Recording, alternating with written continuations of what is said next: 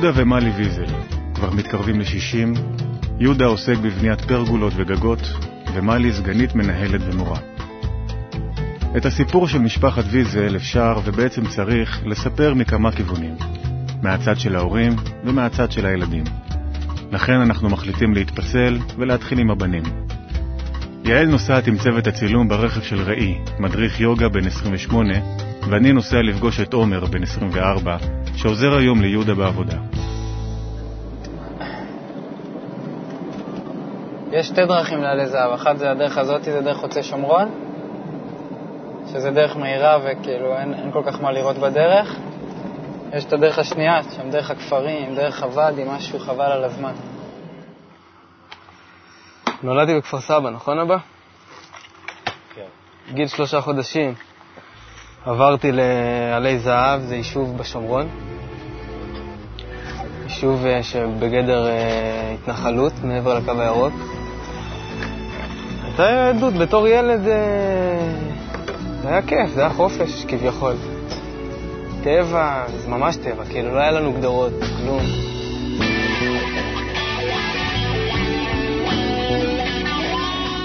למדתי בית ספר יסודי בבית אריה, וכזה מצאתי את עצמי כזה קצת רוב מוזר.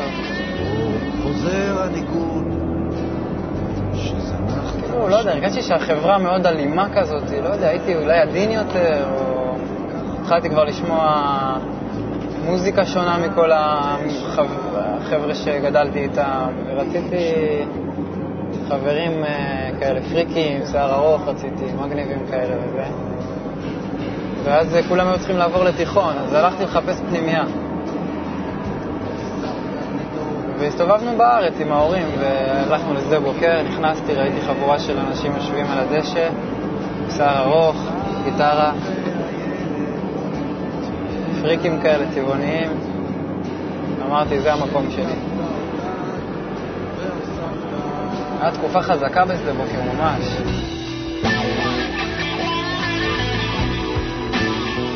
אבל תמיד הקושי הזה של ה... אני זוכר, תמיד ליווה אותי הקושי הזה של להתחבר. תמיד השיפוטיות הזאת על החברה. זהו, בפנים? מתי התחלת לחפש משהו מעבר? אני חושב שזה תמיד היה בי בתוכי, כאילו, תמיד היה בי, תמיד הייתי רוצה לדעת בשביל מה ולמה. תמיד, תמיד, תמיד. למה כל דבר?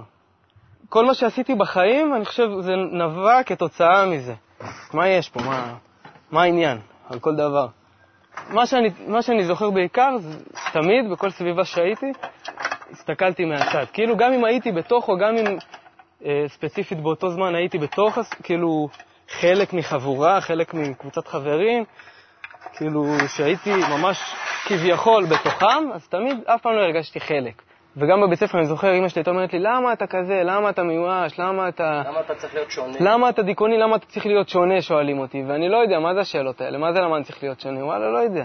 כאילו, היו אומרים לי תמיד, אתה מתלונן, אתה זה, אתה לא רואה מסביבך, איזה טוב יש. כאילו, אפילו כולם חברים שלך, ובאמת, תמיד היו לי כביכול חברים, אבל אף פעם לא הרגשתי את החברים. מה זה חבר? ובגלל זה גם תמיד כל החיים הייתי מאוד קשה. ביקורתי ועצבני ו... ועורר דאגה. ותמיד כלום לא מספק אותי, אפילו שכביכול הורים שלי מתפלאים, מה, יש לך הכל, מה, מה אתה, מה אתה רוצה? אנחנו היינו תמיד בדאגה בגלל העניין הזה. כל הזמן הדאיג אותנו, כאילו, מה, יש לילד הזה הכל, הכל, מה, מה חסר לו? כל הזמן שאלות, עניינים, ונראה על פניו דיכאוני, כאילו. היה שיחות ביני לבין אמא שאמרנו לעצמנו, כאילו, מה, מה, מה יש? משהו, כאילו, בעומר שהוא מפחיד, כאילו, שלא יעשה איזה מעשה, כאילו, הוא לא, לא מרוצה, כל דבר שיש לו, לא מבסוט.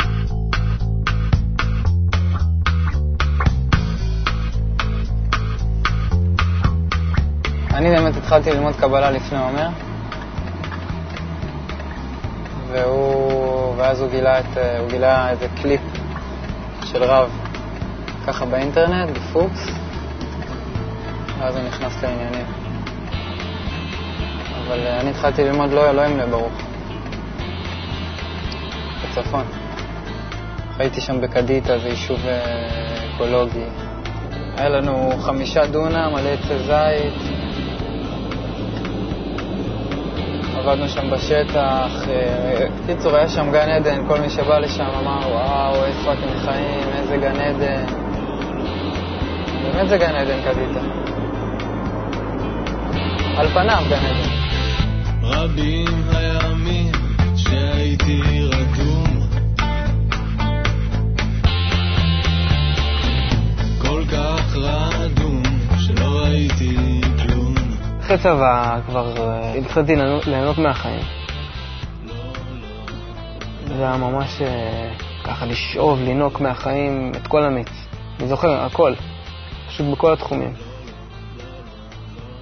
בחורות, טיולים, היה לי ג'יפ, מסיבות, הרבה טבע, מוזיקה, הייתי, הייתי מתופף, הייתי, התעסקתי במוזיקה אפריקאית, הייתי בלהקה מאוד גדולה, היינו מופיעים סוזן דלל, הייתי עושה מזה הרבה כסף, והטופים היו משהו כזה. שלב משמעותי בחיים. שם היו גילויים גדולים, כי מוזיקה זה משהו שהוא, שאתה קולט ש...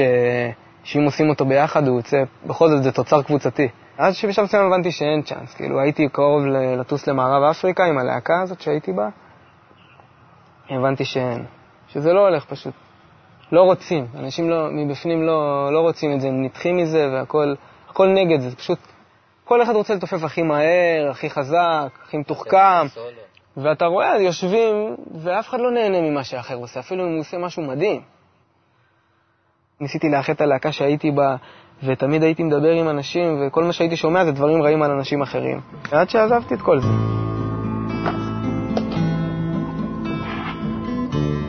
האמת שעומר היה מאוד הרמומי גם. הוא הראה לי את המציאות, הוא פתח לי את הדברים, הוא עזר לי לעשות את הבירור שלי. וגם ראיתי אותו, איך שהוא מתפתח, איך שהוא גודל, בצורה כל כך מהירה, חזקה, שגם אני חציתי. אמרתי, וואלה, זה פועל עליו כל כך חזק, אז אני גם רוצה. אמרתי, וואלה, המטרה שלי עכשיו זה להתפתח רוחנית. ובעל הסולם ורבה שאומרים לי שאני צריך סביבה. ואתה מרגיש שהסביבה שלך היא די רופפת פה. אבל לקח לי הרבה זמן, הרבה זמן אכלתי את, את עצמי מבפנים, לעשות את המעבר הזה או לא. השינוי חזק המעבר הזה.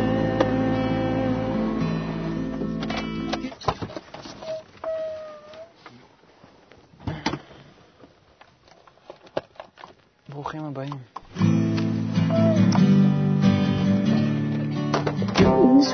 טוב. שלום, נעים ארגונים האלה. היי. נשר אחד נחת בקן. בבית מחכה ניצן, בן שלוש עשרה, נגיע אליו בהמשך.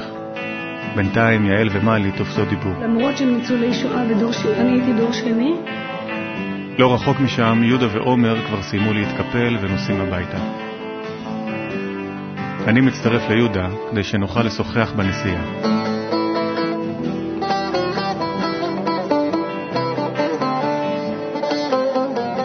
אזור מקסים פה, אזור מבחינת טבע, ממש כל פעם שאני נוסע פה, אני נהנה מחדש. חוזר מהעיר, מכל הרעש והבלגן, מגיע לפה, זה מעלה, הנה זה הנחל, פה נחל שלא זורם. זה מעלה חיוך על פניי, הקטע הזה. את מלי הכרתי בחתונה של אחי הגדול.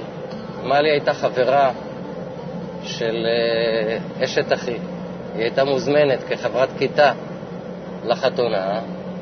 אחרי החתונה ביקשתי מגיסתי את הטלפון של מלי. כשדיברנו, אמרתי לה שאני יהודה מהחתונה שישבנו יחד ותאמנו פגישה.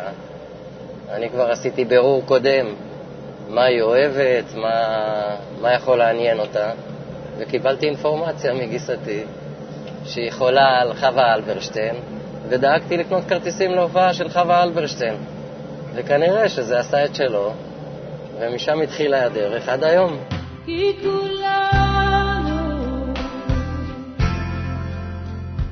כן כולנו, כולנו רקמה אנושית אחת חיים. איפה עצרנו? אצלנו שההשפעה של הבית, בית הורים... דיברת על הבית של ההורים, שהיה כאילו סך הכל מאוד לא אופייני לניצולי שואה, גם מאוד מפנק ומאוד אוהב אורחים ומאוד... ומה שהיה עוד יותר מפתיע זה כמה ההורים שלך היו הורים משחררים ובלי... לא סחבו איתם את הפחדים שלהם. אבל הם לא דיברו אף פעם, לא עד... אני חושבת שהייתי בת ארבעים, וזה בדיוק היה לי יום חופשי, יום השואה, ולקחתי את אמא שלי רופא שיניים, אמרתי לאמא שלי, אמא, אני כבר אמא לילדים, ואני לא מכירה את הסיפור של הסיפור האמיתי של מה שקרה בשואה. אני ידעתי את הסיפור של אבא שלי, כי זה סיפור הירואי. כפרטיזן, ילד פרטיזן, ושלוחם, כאילו, זו תחושה שמאוד טובה, שאתה לא קורבן. ערך המשפחה, בטוח שלקחנו מהם. כאילו, היה להם אף אחד, היה להם אחד את השני. אני זוכרת שהגיע הצוות של סטיבן שפילברג לצלם את ה... את הוריי בבית, ואבא שלי אמר משפט מה זה חזק, יש לי עד פה את הזה, הוא אמר לי, הוא אמר לצלם שהניצחון שלו הכי גדול, שהוא הקים משפחה עם ילדים, ואז כבר היו נכדים, וזה הניצחון שלו הכי גדול על הגרמנים. זה משפט ככה שמאוד משמעותי. זה העוגן הכי משמעותי של האדם. משפחה. המשפחה הביולוגית שלו? משפחה הביולוגית, ואני חושבת, אחר כך, אחר כך, עם הזמן גם החברים הופכים להיות משפחה. לא יודע, איפשהו אתה רואה בחיים ש... שהחברים שלך, מעבר באמת לשניים, שלושה זוגות האלה שנשארנו איתם חברים, שהיא בנויה איפשהו על איזשהו אינטרס, או שבאמת חבר, עד שהוא לא צריך ממך איזה משהו, יהודה תוביל לי איזה מקרר, או יהודה אני צריך את האוטו שלך שתוביל לי איזה תנור, או שאני צריך ממך מקדחה או סולם, אז זה לא, לא חברי אמת. ככה, ככה הרגשנו.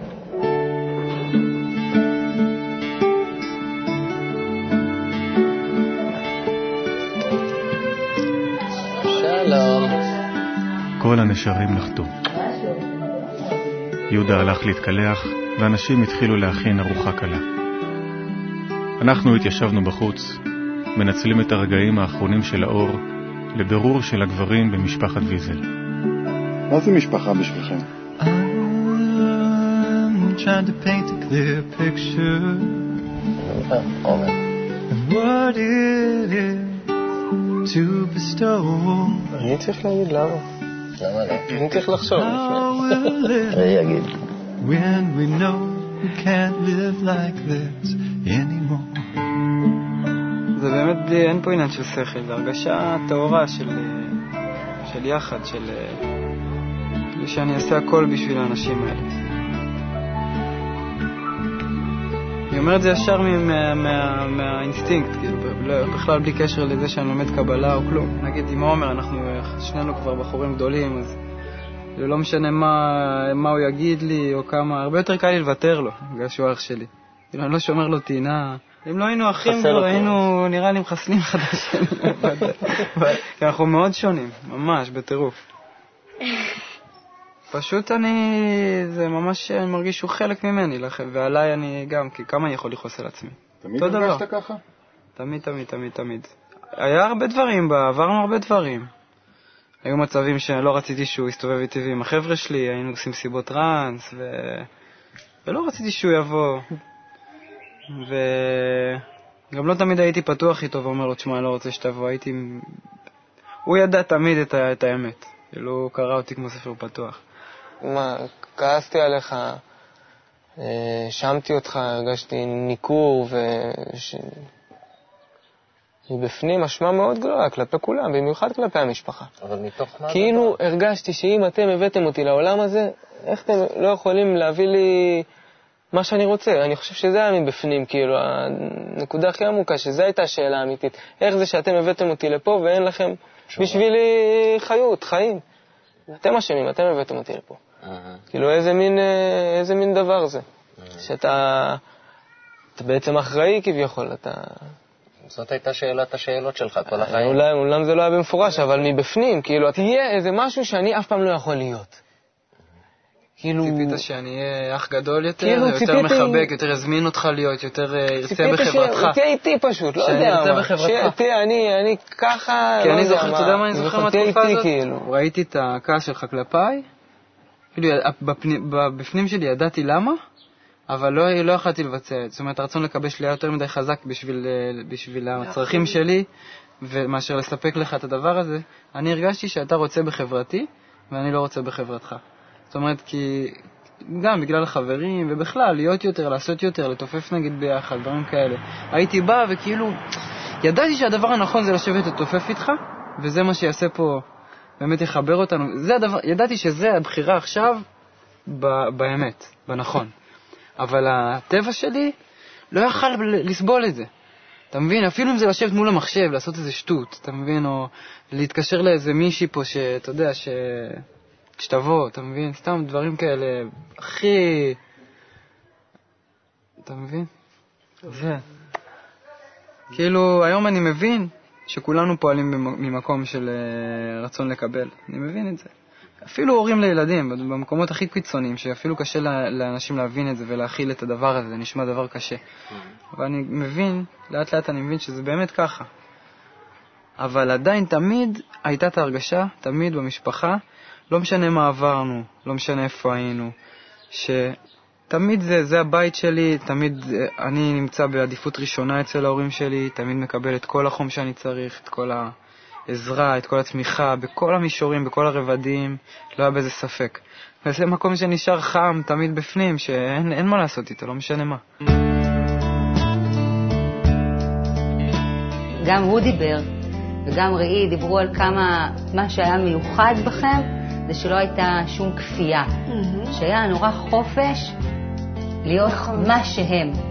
אתה נותן את כל החופש, והוא יכול, זה בסדר שהוא שותה, וזה בסדר שהוא בורח מבית ספר, ו... אבל מה קורה כשהוא מביא את הקבלה הביתה? זה לא הייתה הקבלה, זה כמו בתחושה שלי הראשונית שהוא מוותר על המשפחה שלנו, המשפחה הגרעינית שלנו, והוא בוחר משפחה אחרת. וזה עושה לך בבטן, כאילו, כאילו, כי המרכז יותר חשוב מהמשפחה, מאמא ואבא. תמיד היה...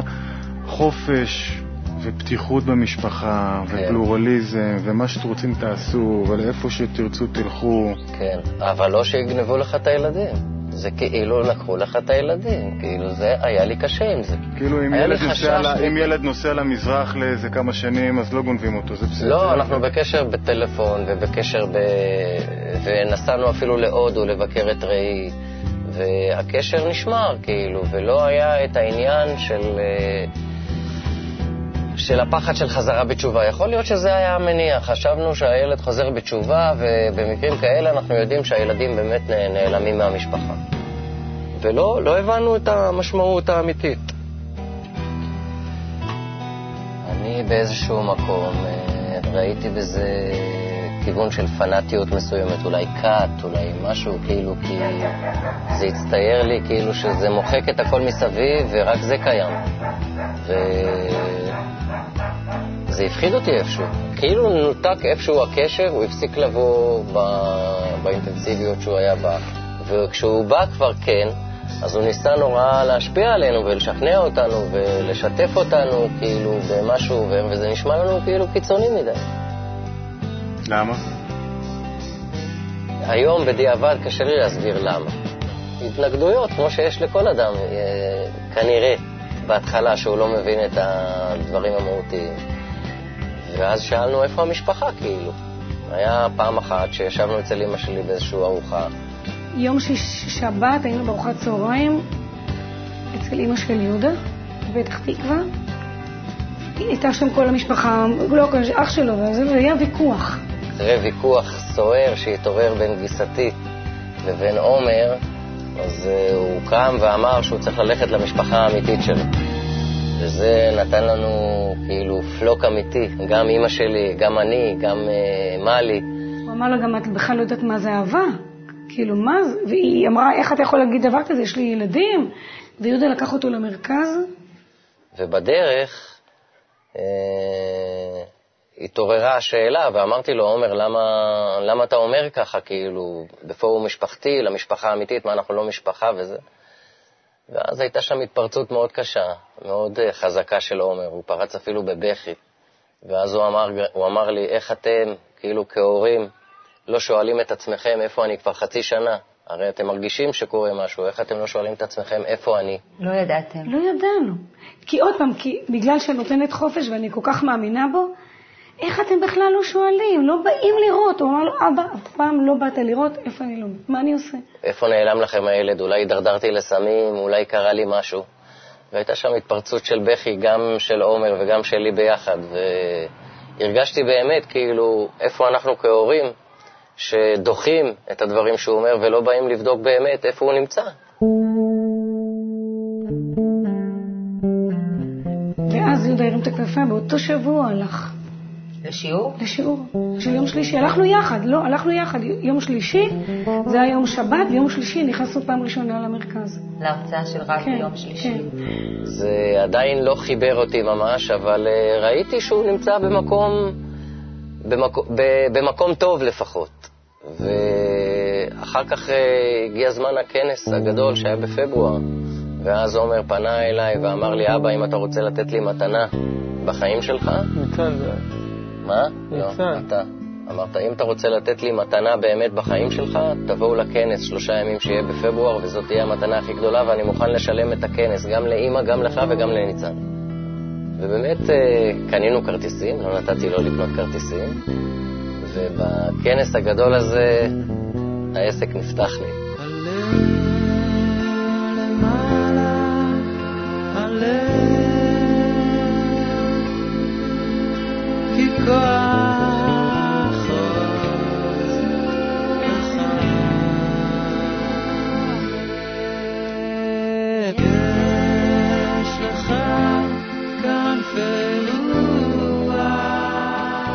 היו שם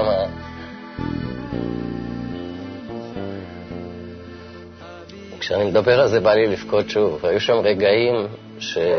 בכיתי שיכולתי למלא דלי, אני חושב, בדמעות. רגעים מאוד מרגשים וחזקים.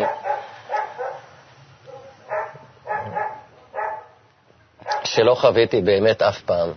ואז באמת הבנתי, כאילו, איפה עומר ומה זה משפחה אמיתית שהוא דיבר עליה.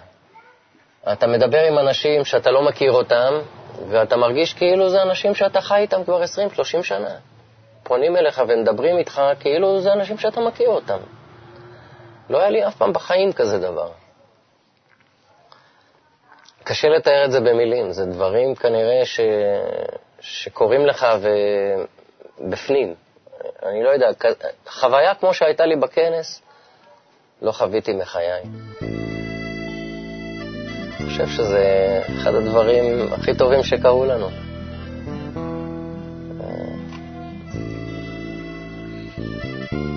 אני מאוד שמח שניצן בגיל כזה צעיר נחשף לדברים האלה. שאני חושב שמגיל צעיר אפשר לשנות תכונות ש... שבגיל מבוגר יותר, הרבה יותר קשה לשנות אותה. אני חושבת שזה התחיל מחיקוי.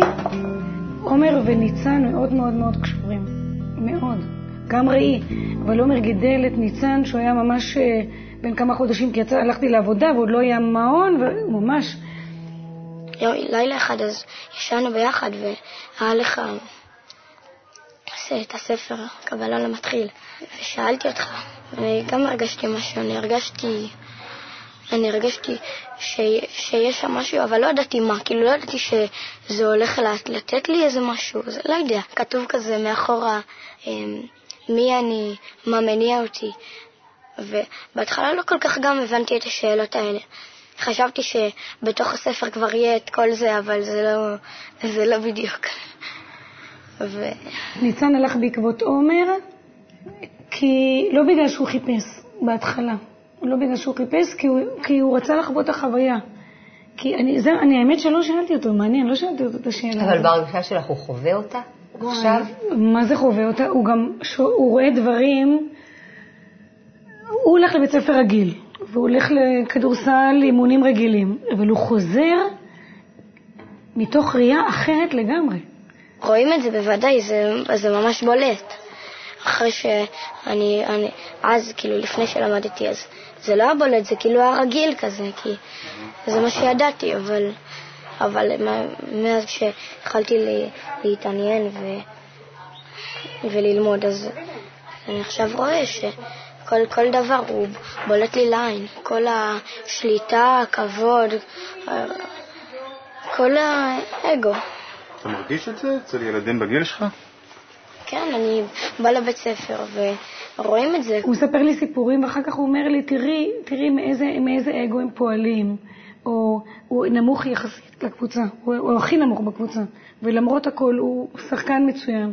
אבל תראות, אצל ילדים הם מכניסים כל מיני כאלה שהוא נמוך, לא תמיד זורקים לו, כי הוא לא... כי... וכל הזמן הוא אומר, הוא אומר, אני, אני, אני מבין מאיזה מקום זה הולך. זאת אומרת, שהם אומרים לו את הדברים האלה, מה המקום של האגו, מה המקום של... והוא פחות נפגע בגלל זה. ילד אחר, לא יודעת אם הוא ממשיך לשחק כדורסל. הוא מבין שהם צריכים אותו נמוך כדי שהם יהיו גבוהים. בדיוק, בדיוק. מה זה, זה מאכזב, זה פוגע, מה הרגשה? זה לא, זה לא פוגע, כי, כי זה, זה המציאות, אי אפשר לשנות את זה, אי אפשר, אבל אני יותר ככה, אני מבין את זה ואני יודע יותר איך, איך לפעול. והיו מפגשים, היו גם... שיעורים בטלוויזיה, תוכניות בטלוויזיה, שהוא הלך. באתי בפעם הראשונה, והרגשתי טוב כזה, ואז כל הזמן רציתי לבוא עוד ועוד ועוד. והוא אומר לי, אמא, תראי מה זה. אם הייתי באה לקבוצה רגילה לילדים רגילים, אז ילדים מאוד אוהבים להצטלם ולהתבלט, והגעתי לשם, וכל אחד היה מוכן לוותר על התפקיד שלו, רק כדי שהוא יעשה את זה. ורגשתי משהו אחר, שאין ביום יום. כל פעם שהייתי צריך ללכת, אז אני לא רציתי ללכת, כי היה, היה שם משהו אחר. זה עושה לו את זה, משהו... אני, אני, אני מחכה להיות במקום שלו. אני עוד לא במקום הזה. זה מדהים בעיניי, שכאילו יש משהו שהורה יכול לחכות להגיע אליו, שהילד שלו הגיע לפניו. נכון. שלושת הילדים שלי הגיעו לפני, מלפני יהודה. All of the children. זה מתנה ממש... אמרת לי שאין לה מידה. בשיעור בוקר האחרון שנפגשנו ביום שישי, באת אליי, חיבקת אותי, אמרת לי איזה מתנה. שאתה פה. That cannot be filled unless we come back again. Where we will be one in a brand new world. There's a brand new world where the brand new world with no more concealment all shall be revealed with the hand that will lead us back again where we will be one in the brand